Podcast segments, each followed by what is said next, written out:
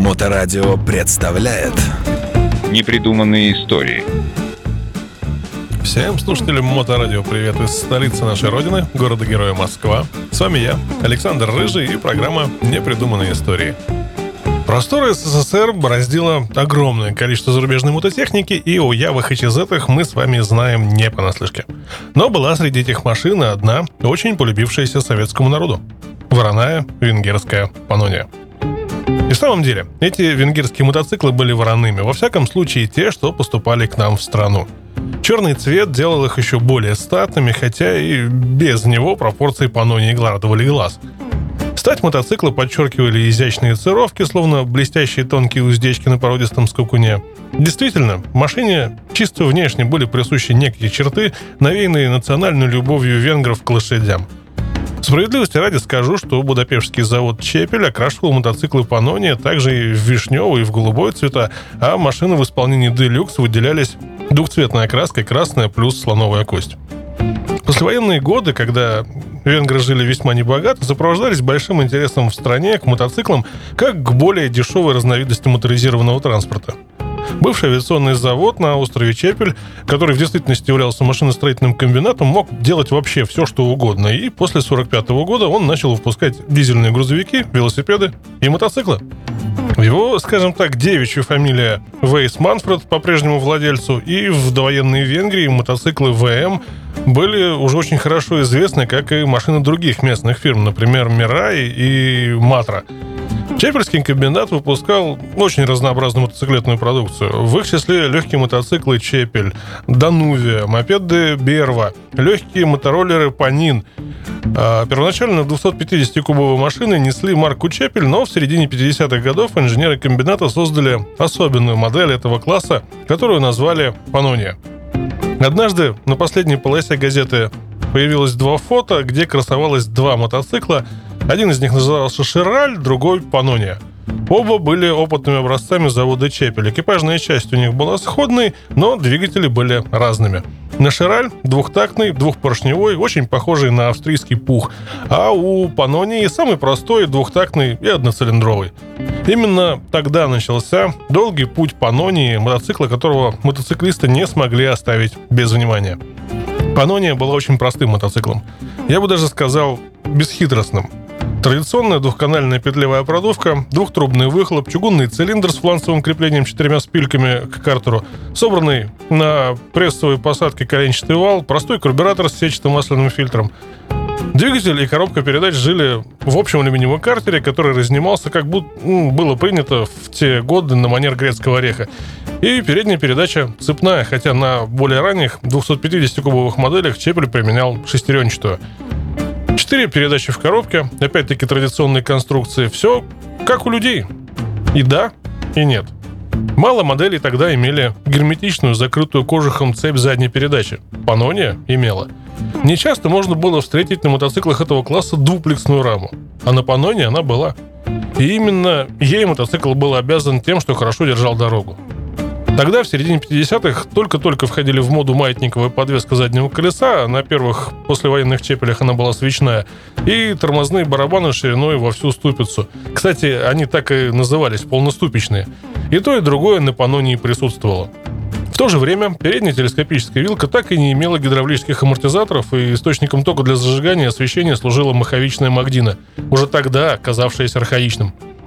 Да и колеса тогда многие заводы ставили уже 16-дюймовые, а Чепель сохранил 19 дюймов. Надо сказать, что конструкторы Панони были рационалистами, поэтому избрали сочетание новейших и консервативных элементов не зря.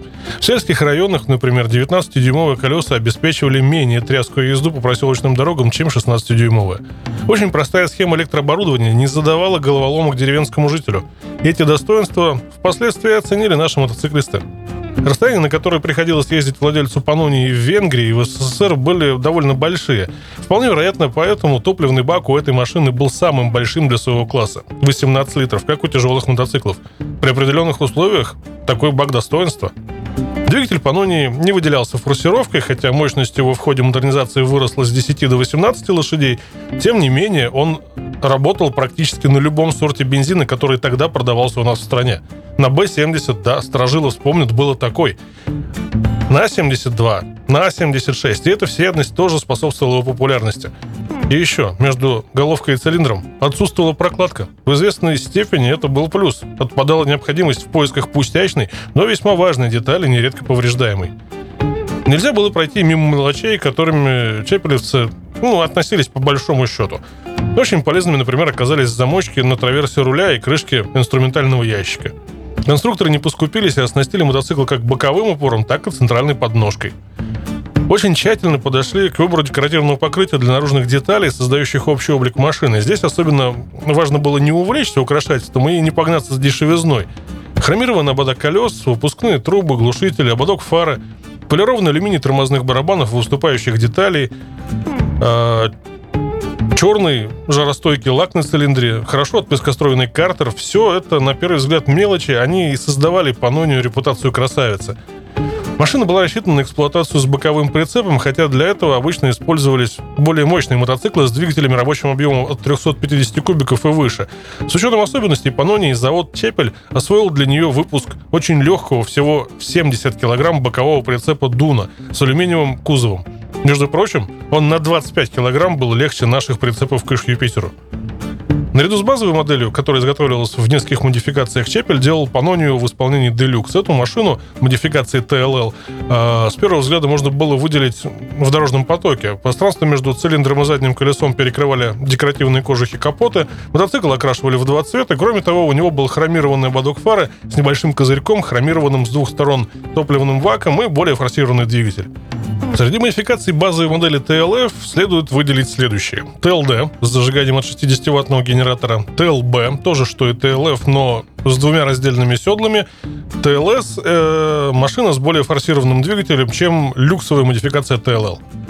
Первоначально мощность двигателя не превышала 10 лошадей при степени сжатия в 6,5. В 1958 году, благодаря изменению размеров окон в цилиндре, несколько иной форме впускного канала и увеличенной до 6,8 степени сжатия, мощность возросла до 12 лошадей. Много усовершенствований появилось в конструкции мотоцикла с 59 по 60 год. Были введены сдвоенная подушка седла, усиленные спицы, амортизатор двухстороннего действия в подвеске заднего колеса, увеличен с 16 до 18 литров объем топливного бака. Что касается двигателя, то он вместо карбюратора прежней конструкции с отдельной поплавковой камерой стал оснащаться новым типом моноблок, у которого диаметр смесительной камеры стал больше – 27 мм вместо 25. Переход на новый карбюратор и увеличение степени сжатия до 7,2 сказались на мощности, она выросла до 14 лошадей при 5100 оборотов в минуту. К этому же периоду относится и использование на части машин генератора постоянного тока. В середине 50-х были внедрены цилиндры с вертикальными прорезями в ребрах для компенсации тепловых деформаций, изменены задние фонари и наконечники глушителей. Затем, в 61 году на Панонии стали применяться наконечники свечей с подавителем радиопомех, а с 62-го бронзовая втулка поршневого пальца уступила место металлокерамике. Новый центральный переключатель стали ставить на машинах 66 года. В 68 году появился более простой механизм переключения передач, не требующий регулировок. На следующий год пришло время поднять степень сжатия до 8,7 и мощность до 16 лошадей базовой модели, хотя пятью годами раньше такой двигатель применялся лишь на модификации TLL. К началу 70-х, несмотря на свои безусловные достоинства, Пано не устарело. Завод не хотел ориентироваться, подобно Яве, только на советский рынок, который принимал основную долю его продукции. Поэтому он приобрел лицензию на японскую модель Yamaha EDS-2 и начал ее выпуск как Panoni P20. Эта машина была сложнее, дороже в своей предшественнице, и внешние торговые организации нашей страны, э, которые более десятилетий импортировали Панонию, не смогли найти э, общий язык по вопросу цены с венгерским Мёгуртом, экспортером мототехники. С выходом на западные рынки Чепель запоздал, и начатое в 1971 году производство P-20 он вынужден был свернуть в 1974 году. Попытка создать компромиссную модель, сочетавшую в себе новую экипажную часть со старым мотоцилиндровым мотором, не дала желанных результатов, и в середине 70-х годов Чепель, перестав выпускать мотоциклы, взялся за изготовление велосипедов, спрос на которые в то время стал расти. Что касается мотоциклетной жизни нашей страны, то машины Panoni оставили в ней весьма заметный след, успешно конкурируя с Явами и Чизетами. Наш неизбалованный зарубежными деликатесами мотолюбитель, особенно сельский, ценил в венгерских машинах простоту, высокую надежность, хорошую проходимость, особенно благодаря 19-дюймовым колесам, и непритязательность к сорту топлива. К нам преимущественно поступали машины модификации TLF и небольшое количество TLL. Панония ТЛФ с Магдина имела свои плюсы и минусы. В Магдина было четыре катушки. Одна обслуживала только зажигание, две работали на светительные приборы и одна на постоянную зарядку аккумулятора. Проводка была простой, отсутствовало капризное реле. При выходе из строя цепей освещения или зарядки, не связанных с зажиганием, всегда можно было без проблем добраться до дома и там заняться ремонтом. В то же время свет фары на малых оборотах двигателя был очень слабым. Простой воздушный фильтр с промасленной сеткой по сравнению с аналогичными устройствами отечественных мотоциклов был недостаточно эффективен, но надо отдать должное качеству изготовления и сборки двигателя, подбору материалов и термообработки.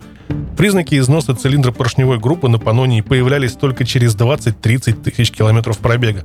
Роликоподшипник большой головки шатуна выдерживал 30 и более тысяч километров пробега. Примерно столько же служила и передняя передача.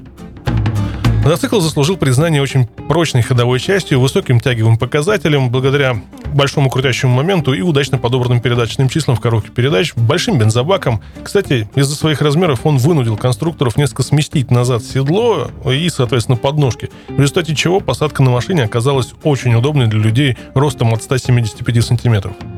В целом же Панония была хорошим мотоциклом для наших дорог, всегда готовым к самым тяжелым условиям эксплуатации. Несколько десятков тысяч этих машин были ввезены в СССР, немало из них до сих пор исправные на ходу, а с некоторых пор мадьярские вороны стали полноправными участниками слетов автомото старины. А я с удовольствием напоминаю, что все выпуски программы этой серии можно слушать в подкастах радиостанции в любое удобное для вас время. А на сегодня это все. С вами на волнах Моторадио были непридуманные истории. И я, Александр Рыжий, город Москва. До новых встреч. Непридуманные истории. На Моторадио.